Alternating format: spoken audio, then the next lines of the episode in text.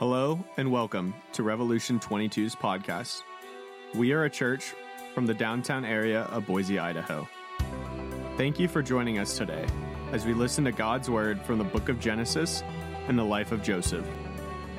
We pray that the Lord will draw us to Him as we find ourselves in the story of God amidst suffering.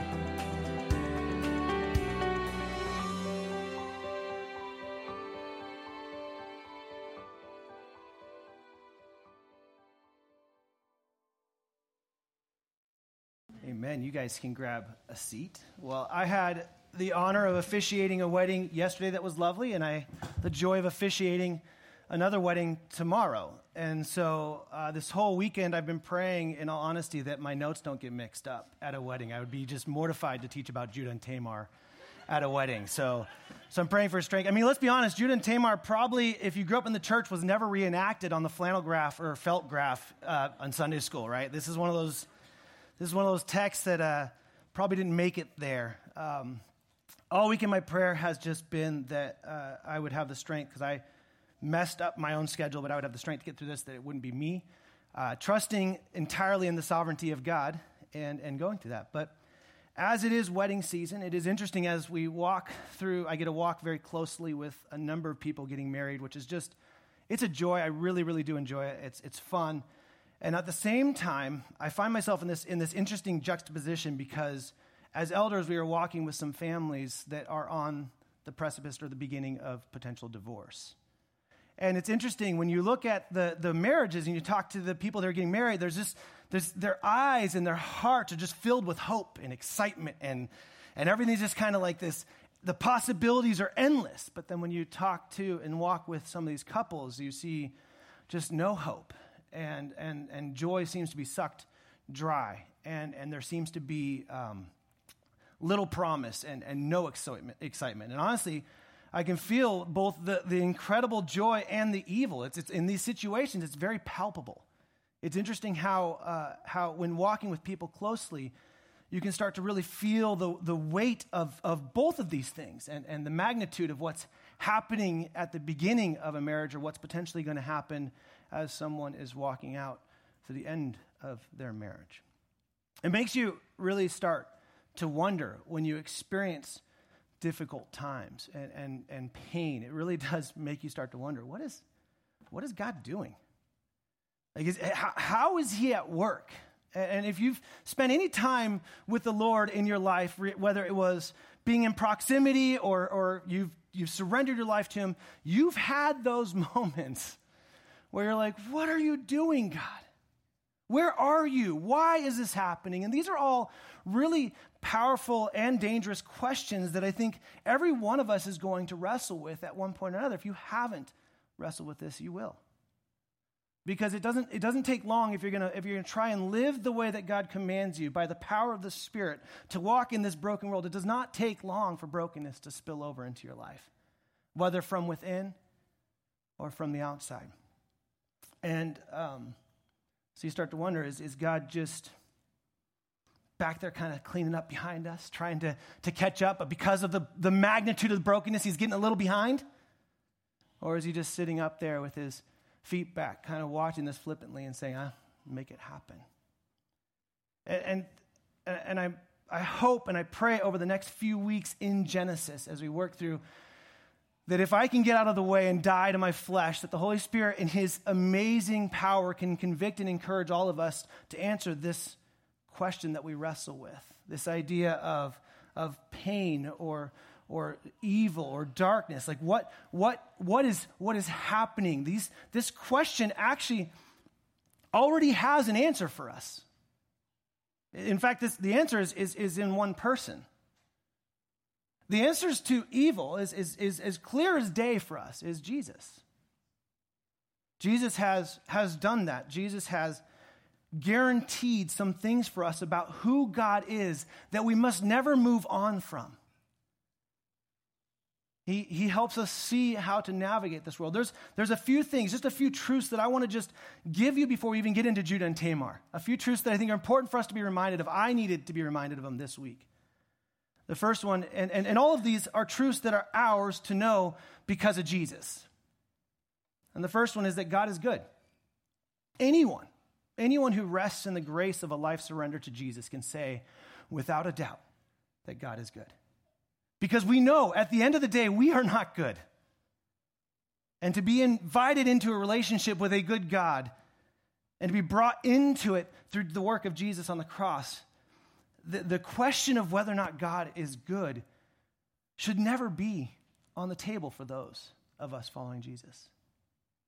Because he has already displayed at the greatest cost to himself how good he is through Jesus.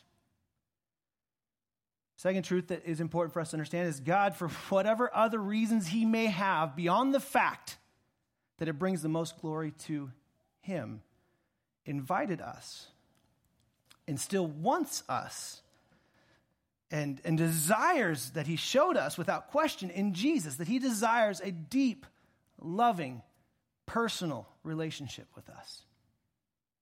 And there are many reasons beyond it brings him the most glory, but, but within Jesus, we know that without a doubt, He's not some deity floating about just kind of watching the chaos happen. No, he is he came down into the muck and drew us out. So we can say without a doubt God is good and that God wants wants, desires a deep, loving, personal relationship with us. Second thing we can say without a doubt is that um, God's rule will never be thwarted. It, although we cannot understand the timing or the means, we can, without a doubt, look back over history, see that no amount of evil or whatever it may seem to look like in the moment can undo what God has planned. And we see that in Jesus. All the way back to the promises of Genesis 3:15, we know that God has worked out and nothing could stop his plan of redemption through Jesus. We know that without a doubt. He had a plan in place to accomplish his purposes of redeeming us through a Messiah. He said this before he even went to the consequences of the sin. So in Jesus, we know that God is good. In Jesus, we know that God wants relationship with us. In Jesus, we know that He is always, always going to accomplish that which He has set out to do. And then we also know that God is always at work, which means He is accomplishing His redemptive purposes in me and His people, and ultimately all things for good and His ultimate glory. No suffering is wasted because God is always sovereign, regardless of what it may seem to look like to us in the moment.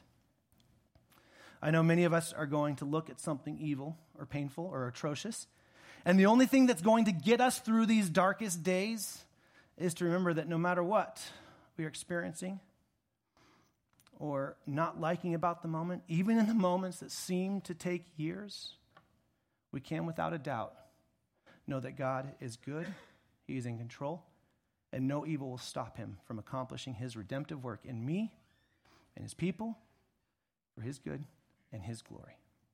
These are truths that we must rest in as a church. Many brilliant theologians have written theologies around these truths. And the, the best encouragement I can give you is to stay as close as you can to the person of Jesus in all of these things. You will, we will come to, inevitably, we will come to things where, we'll, where our confidence will be shaken.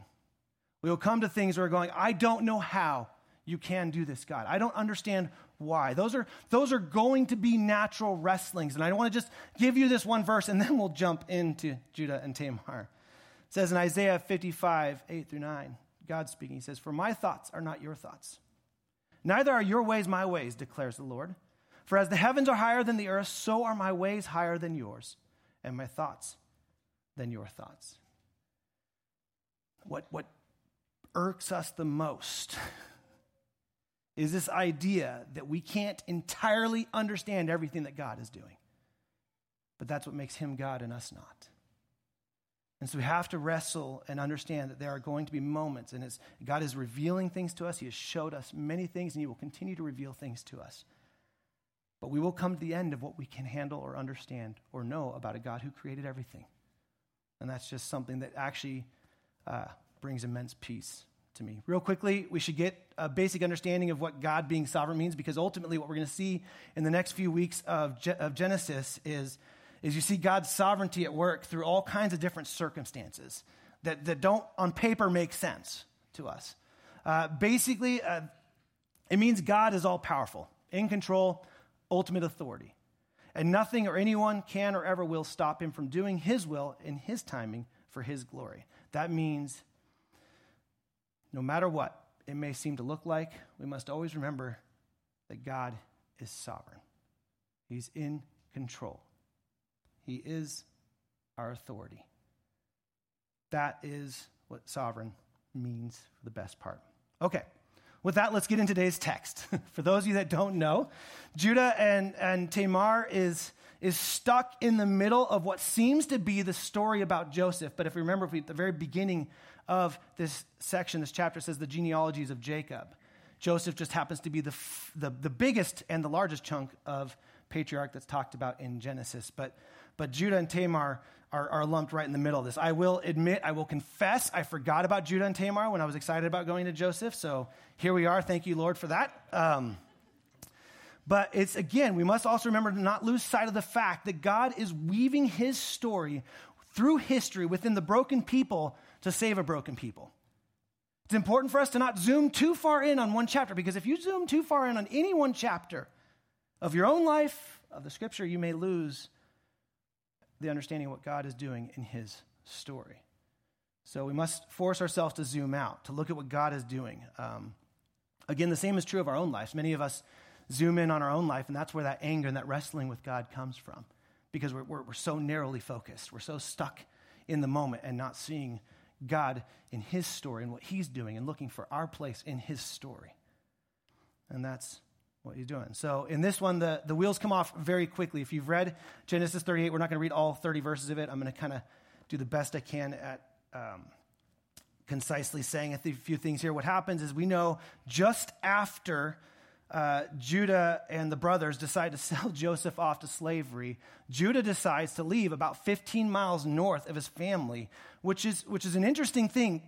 The conjecture would say that Judah can't handle his, his, his guilt, maybe, and he's running from stuff that, that's not in the text. We just know he leaves and then goes and marries a Canaanite woman who remains unnamed.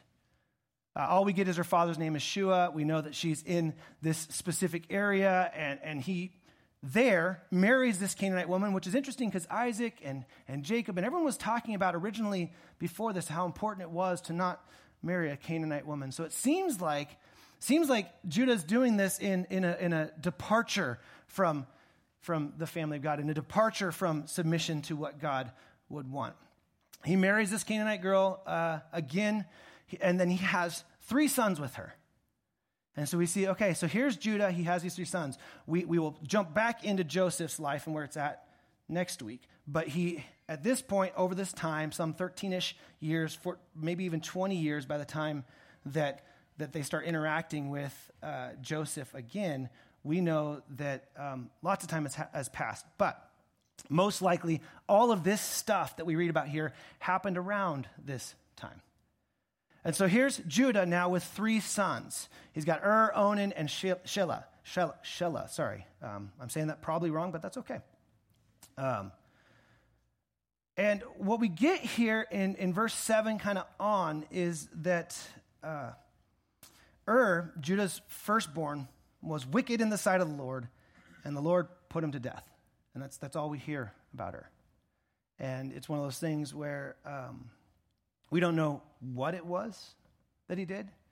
We don't know how he died, but just that we are told that he was evil and that God has put him to death. In fact, there's no details provided here, but we do know when this motif appears in Genesis, it happened in Genesis 6 and a few other places, it describes something, some evil deserving of divine judgment. And so Ur is dead. But before Ur dies, he is married to this woman, Tamar and Tamar and him are married, and and, er, then Ur dies, and so then now that sets up this next section. I'm just going to read it real quickly. It says this. It says, um, then so he put him to death. Then Judah said to Onan, his, his middle son, "Go into your brother's wife and perform the duty of a brother-in-law to her, and raise up offspring for your brother." Okay, pause real quickly. We have to remember culturally what's happening here.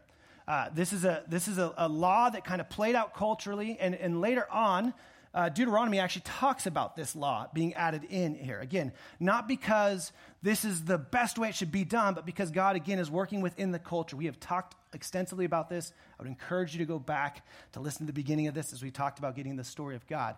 But part of the way that God guaranteed to care for widows was through the, the family, through the patriarch. And, and Jacob being the, the primary patriarch, then Judah would be the patriarch of his family. And so Judah now has to take care of Tamar because Tamar would have been brought into Judah's household in this place.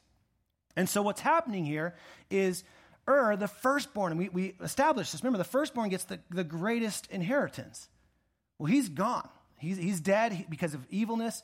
And so now Onan is to perform what is called like a, a, a levirate, or it's a Latin word, kind of law that basically says that he is, as the brother in law, to, is to give his sister in law a child. And that's how this is supposed to happen. And what that child then would do, if it was a male son, would then take Er's inheritance, which would then safeguard Tamar's life. Have had little to no protection outside of the family, the way that this culture worked. And so, so Judas does what he's supposed to do as the head patriarch of this family. Says, Onan, this is on you. You're supposed to do this. Well, Onan, um, it doesn't go well here, too, in just case you guys were wondering. Onan decides to, instead of telling his dad, no, I don't want to do this, which then they had a, later on a law that came that if he said he didn't want to do this, that she could, in public, take off her shoe and slap him across the face and spit in him. And it was a very huge like shaming thing that, that some would say was almost greater than any other shame out there because he wasn't going to perform this right to safeguard this widow. But Judah, instead of re- re- dealing with this shame, he, he says, Yeah, okay, cool, I'll do that.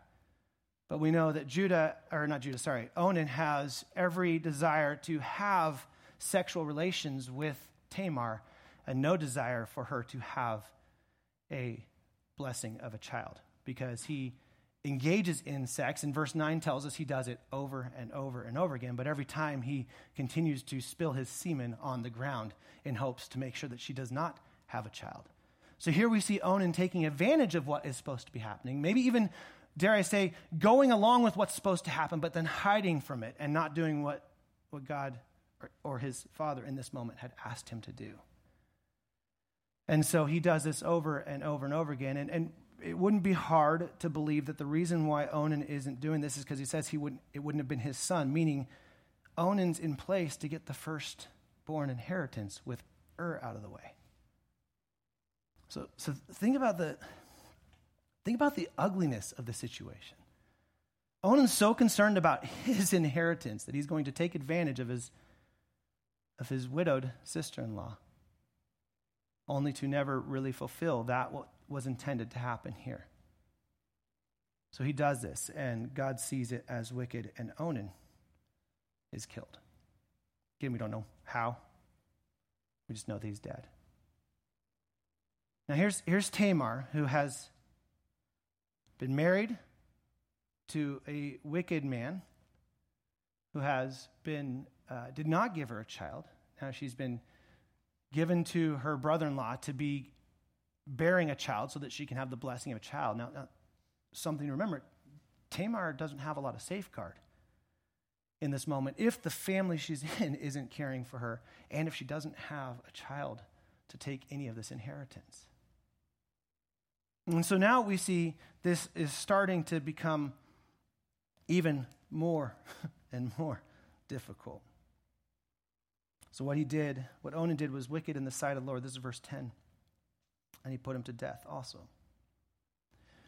So then Judah devises this plan. And we see it here. It says in verse 11, it says, Judah said to Tamar that, um, and Judah said to Tamar, his daughter in law, remain a widow in your father's house till Shelah, my son, grows up. For he feared that he would die like his brothers. So Tamar went and remained in her father's house. Now, we, we see what's happening here Judah's at risk of being Ur. He's at risk of being a, a, a descendantless father, like no, no one to follow him, like, like Ur is. And so he says, Hang on, my youngest son is not of age to marry yet. So Tamar, you just wait. And then when he raises up, then you will have him to fulfill the, the, the law that's required so that you can have these things.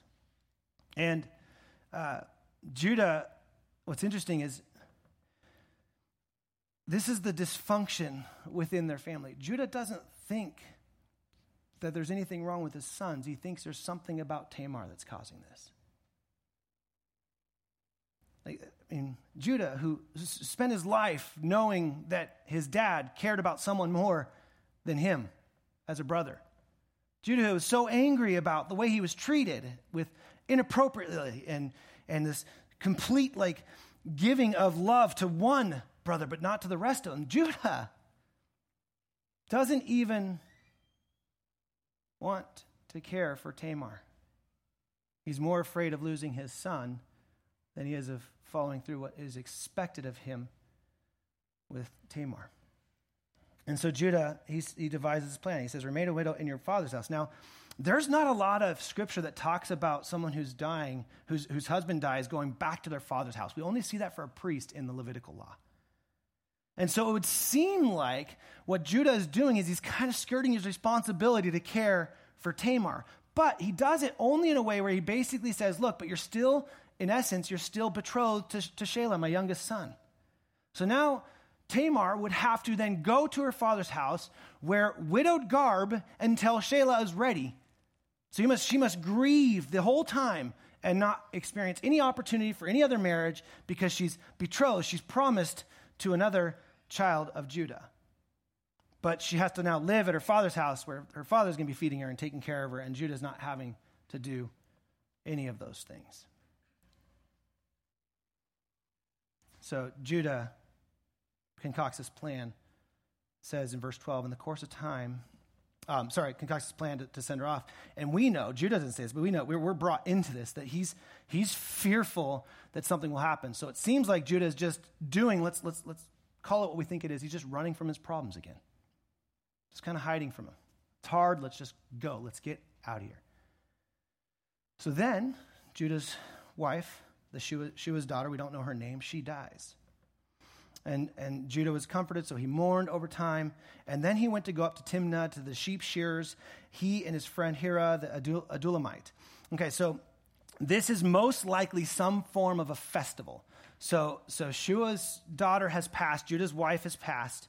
He spends the time grieving and mourning. He gets comforted. And now it's this time to go to this festival. And this festival is a, is a road trip away. It's Sheep Shearers Festival. is a big deal. And lots of people are going. There would have been a lot of uh, pagan cult prostitute in this time around these things for fertility and, and to hope that you would have good crop. And so all of those things would have been happening at this festival in this way.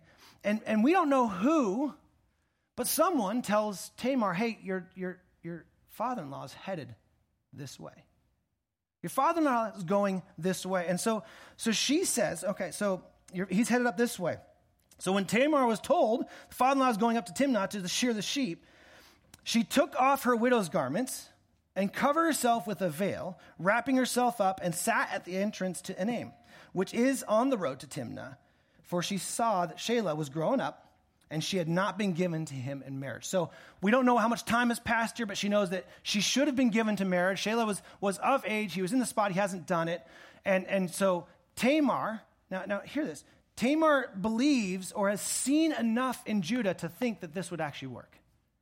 It's important for us to understand that. Judah, as her father in law, either lived or frequented enough with prostitution that she actually believed that this was a plan that would work to even do this. So she goes and sets herself up on this road that, that is kind of on the way to this thing. So on the road, she wouldn't have been near a temple. So most likely, she would have been seen as just a prostitute. We see cult prostitute, and there's a big difference between those two and how they were. But most likely, Judah wouldn't have wanted to take part in a cult prostitute because they would have been worshiping other gods. But apparently, he was okay with a prostitute on the side of a road. Tamar covers herself. Lots of theologians try to bring all sorts of understanding of what she's looking like, how she's covering out. Most of what we know is that she's just trying to conceal her face from Judah. Tamar's plan works. Doesn't take long. Judah sees her, and We, we get no, no dialogue, no like, hey, it's kind of hot out here, or the weather.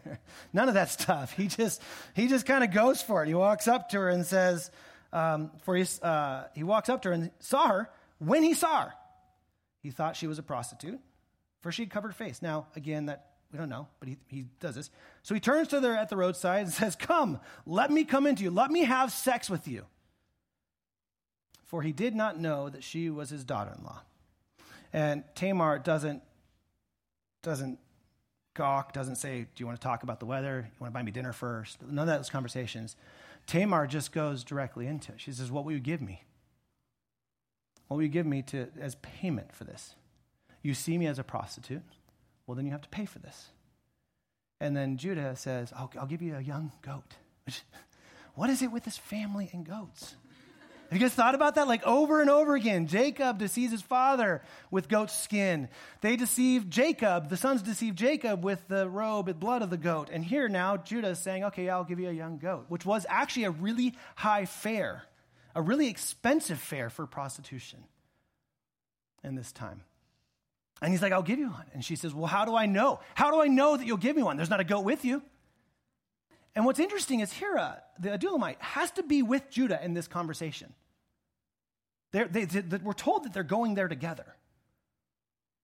And he says, "Well, I, I, I, mean, I don't know." And she's like, "Well, what do you, what do you want?" And he's like, "She's like, well, give me your cord and your signet and your, and your, and your staff. These are all identifiers not worth a lot of value to really anyone other than the one with which they identify. But they were like, let me see, let me have your driver's license, your passport, and just as a good measure, can I have a bill that shows that you live at a certain address? Like that's what she's basically trying to do. She's trying to say, I want to know who you are, and this is, I know is valuable enough to you that you'll want this back, so then I will get this goat, should we do what you want to do with me. This is what she does. Now, Tamar wants to have a child. It, please don't look at this story and think that this is prescriptive. Like, ah, oh, if you don't get what you want, just go take it. Like, that's not, I don't think that's the lesson that we're meant to have here. The blessing and livelihood that came from having a child was so significant. So significant. She is trying to hold Judah accountable to what he should be already doing for her. Tamar does what she has to do to survive. The culture, the culture with which they live in, God is working out his story. He had safeguards for widows, and Judah was not following those. God had expectations on how the least were to be treated by the people of God. So, anytime the people of God abdicate or remove themselves from this process, guys, it puts people in very vulnerable spots where they're left between a bad decision and a really bad decision. And this is important. Let me just step out for a second. This is just a really important thing for us to understand when we start looking at the people around us that are making some really bad decisions. Often, a lot of times, why someone will make the decisions they make isn't because they just want to make bad decisions, but they were not given the opportunity or the space with which to have better decisions. And so it's really easy for us to go, oh, that, that terrible prostitute, how dare she? I've spent enough time in the Philippines with women that are doing that very thing, and every one of their stories is very similar. I'm doing this to take care of a child that has no hope or means if I don't do this. So before we put on our massive judgment heart as maybe someone that's a upper middle class, has both their parents, hasn't experienced abuse, has a home over their head, let's not just assume that everyone's making bad decisions because that's just what they do. They might be left between a really bad and a bad. And this is what Tamar is doing. She's offering herself to her father in law while hiding who she is so that she can have the safeguard of inheritance and life and livelihood, something that she would not have had if she did not do something. And for us, it's weird because it's like, well, why didn't she just marry someone else? That wouldn't have been allowed because she was betrothed to, to the family of Judah. So then they've come to their agreement for the goat.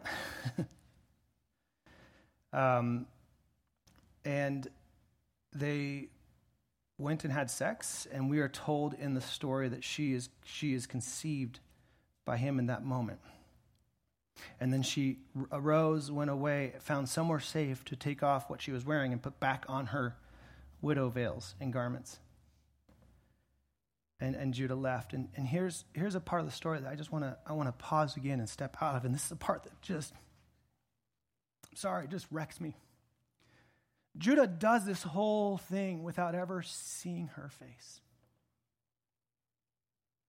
How this woman lived in her house with him and her son, his son. This woman was in close proximity to his wife, to everyone, and Judah's able to do this without even recognizing or seeing her. And one would argue, like, well, yeah, well, she was she was veiled, and okay, maybe. But I want to I want to just again stop and pause for a moment. I think this is the reality of almost all sexual sin. Whether it's porn or affairs or sex before marriage, whatever it is, this is the reality. The, the truth is, or prostitution, this shows us how depraved it can be, where an individual can do grot- grotesque things to someone else, all the while never seeing them, never seeing their face. Church, this is, this is why this is such an atrocity. The, the people with which that are being taken advantage of, whether it's in pornography or anything else, they bear the imago Dei, the image of God. They are someone's daughter or someone's son. They are potentially our future brother or sister in Christ. They are broken, hurt, maybe deeply abused. And yet, many of us, many people continue to work and go through this stuff, being okay not seeing the face of the person with which we are enslaving. And here's Judah doing it to his daughter in law.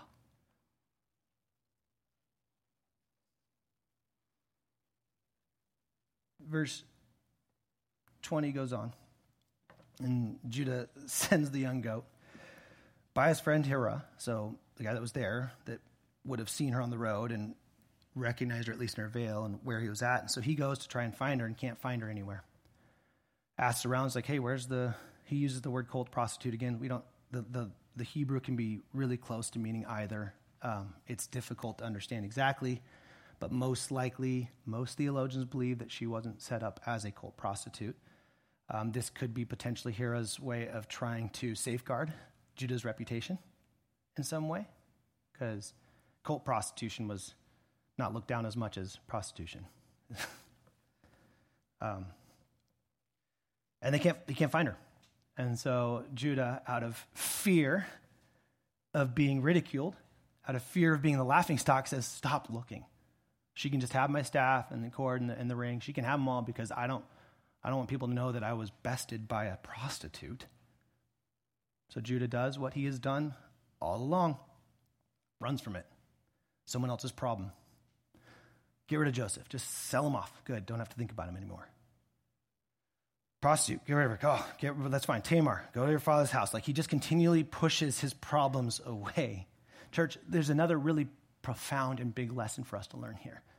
We talked about this two weeks ago. Sin does not just go away the issues and the darkness with which we tend to play with or try to train, like I was talking about, just grows in strength. Don't just try and run from your problems.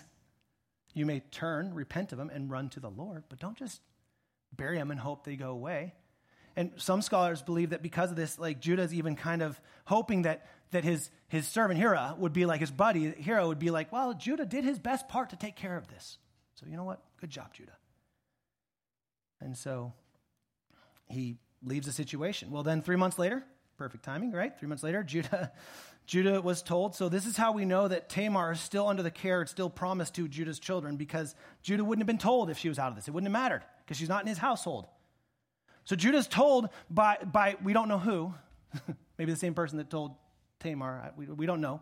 But Judah's told that, that this is her, um, that her daughter in law has been immoral.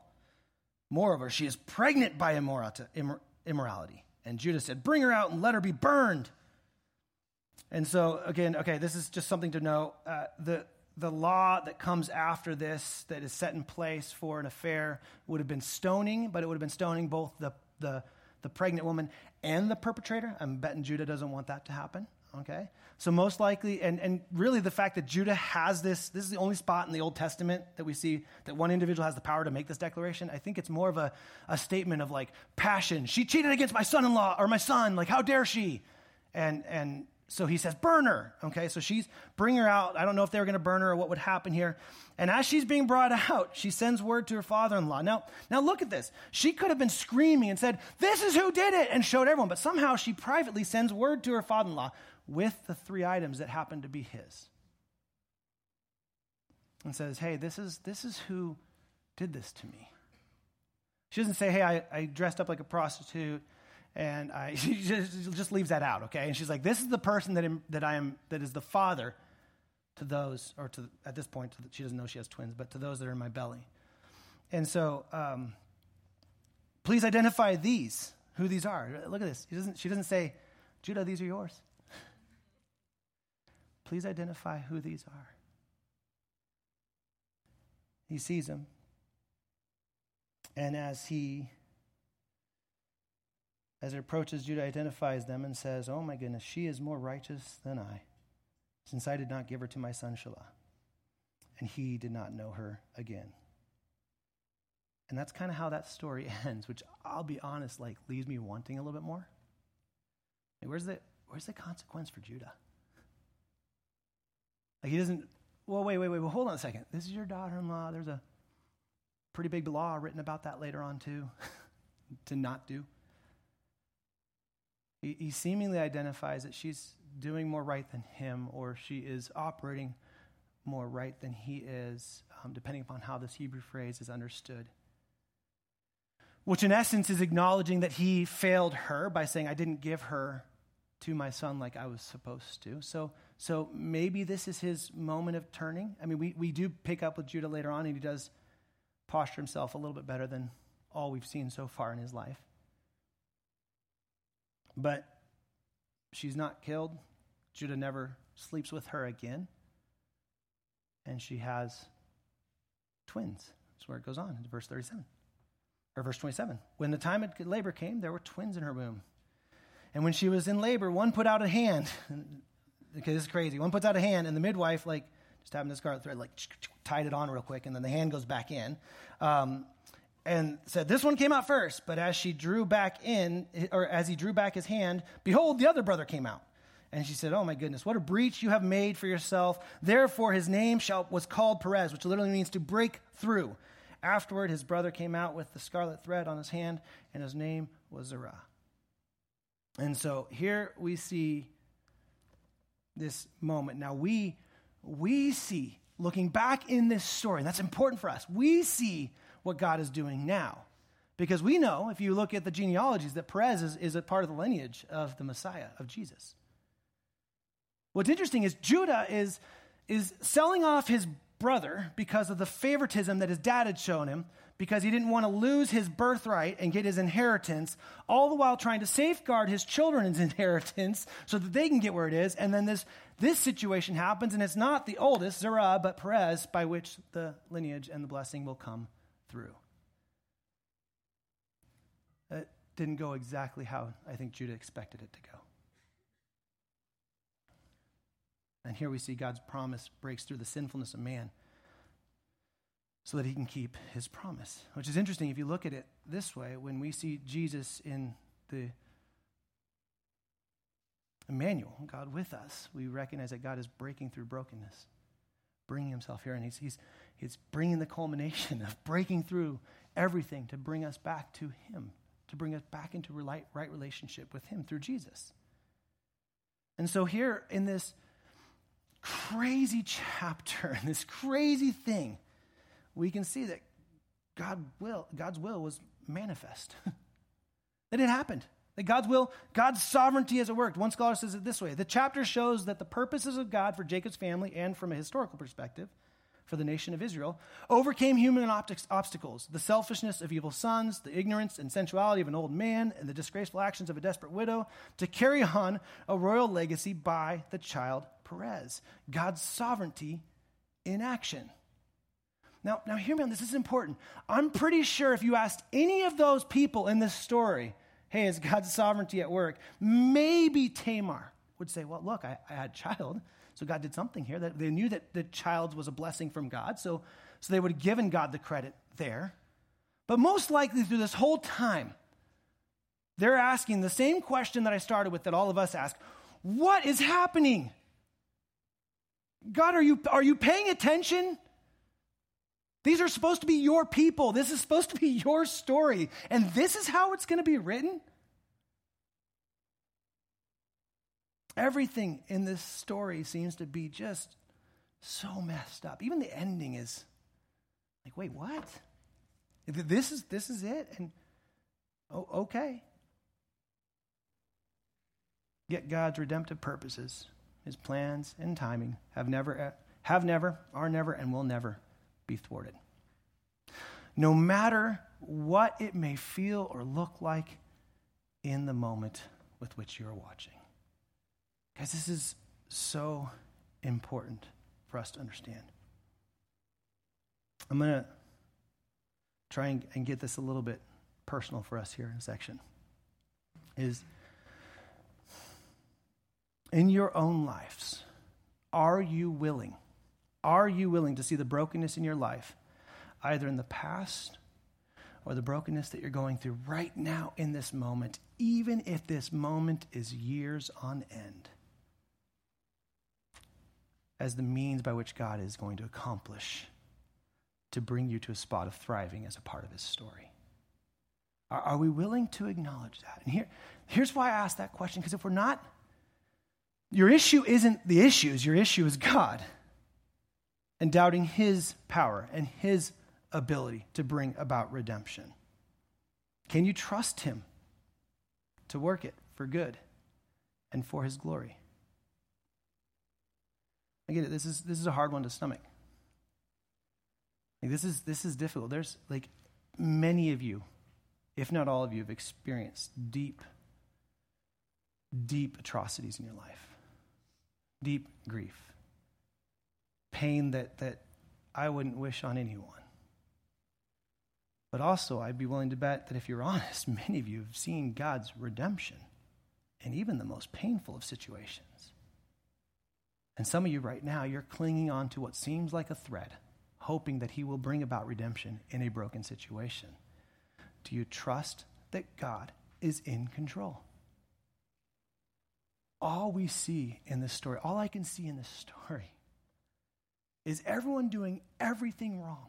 Like, there's, there's not anywhere it's like, oh, I'm so proud of what they did. Like, I'm not going to teach my kids, like, hey, guys, be just like this. No, that's not, that's not the lesson here what we can't help but see is God is, in spite of his broken people, still bringing broken people to himself. God is still at work. Look, if, if, Genesis 38 just goes away, we don't get any of it. Let's say it just disappears. I mean, we would see this name Perez show up later on, but like, wait, who is this from? Like the sons? What? Like, what? And yet we, we, we have, no, Perez, Perez, born of Tamar, seen in, in Matthew in the lineage of our Messiah, Jesus Christ. God is at work. He's getting to the core of the issue that we all have. It's not just that we still sin, it's that we still want sin. He's, he's not just driving out the, the, the sinfulness in us. He is doing that, but he's also driving out the desire of our sinfulness because he wants us to see that when we give ourselves to this, there's a better way in him. And until he finalizes it, completes it, and resurrects us into the new bodies where we will no longer want sin and, and at the same time only want him. Until then, he is breaking us down to bring about his people redeemed that not only desire Him at the deepest core, but have no desire for the sinfulness that we so often give ourselves. He's not a problem solver. He's a sovereign God accomplishing his redemptive plans always. God, God's still got you. Maybe that's all you need to hear today. God has still got you. His will will not be thwarted. You might say things like, "Yeah, but but look at look at all this in my life." And I say, "Yes, but look at what he's done in his story." Thousands of years of many people over and over going, "What are you doing, God?" And we at this point in history get to look back and go, "Oh, that's what you were doing." look at that.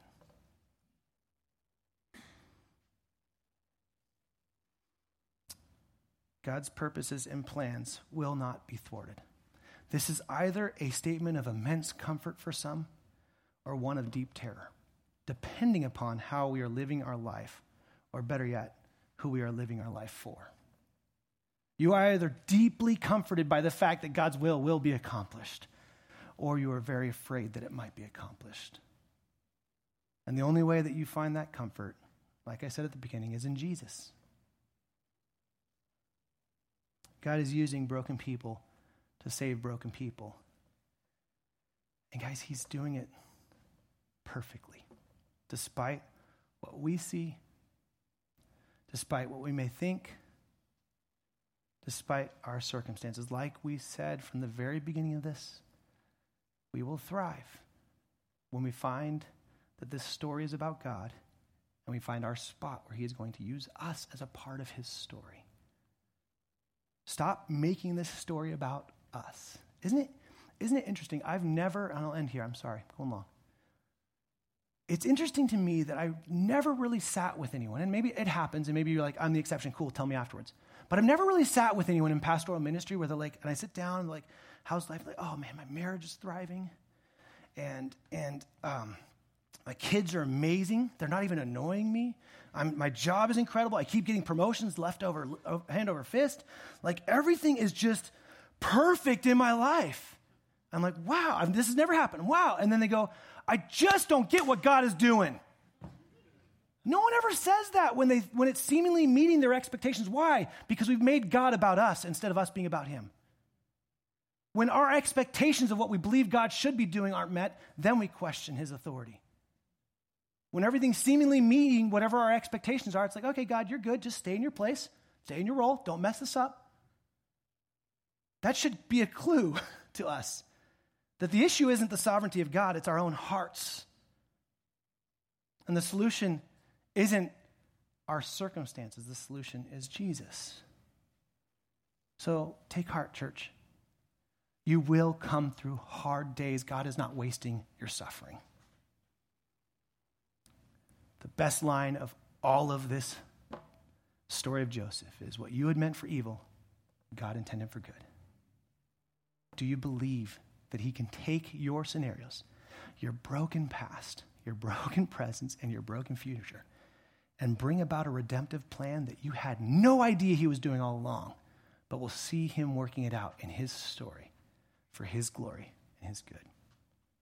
Band's going to come up and we're going to sing. We won't take communion right away. We'll go do it in a second at the actually at the very end of service. Let me pray for us. Father, thank you so much for the reminder for me this last couple weeks as I've studied this, just how powerful, how good, and how um, in control you are. Father, I confess uh, also often as I'm walking with people, um, including myself, just how easily and how quick it is for me to shake my fist at you, to get angry, to uh, question your motives or question your process or question your timing. God, forgive me for that. Forgive me for trying to make you a more palatable God for me. Forgive me for assuming that I could know everything and know it perfectly and therefore am in perfect understanding of what you're doing, God. That is um, just a position of pride. So, God, I, I, I rest in knowing that your ways are not ours, your thoughts are not ours. And in that very statement, that, that both your ways and your thoughts are higher than ours. And so, God, I pray that as a church, we would rest in you, knowing that you are accomplishing your good no matter how bad it seems to look and for how long. You are still at work. your plan is still being accomplished. Your redemption is still happening. And it won't be done, it won't stop until you are done at the timing with which you have decided. And Lord, we ask if it's your will, come soon. Bring Jesus back. We want to experience you where we don't only have the choice now to choose to do good for you, but we actually have no desire to do evil, Lord. I pray all this in Jesus' name. Amen.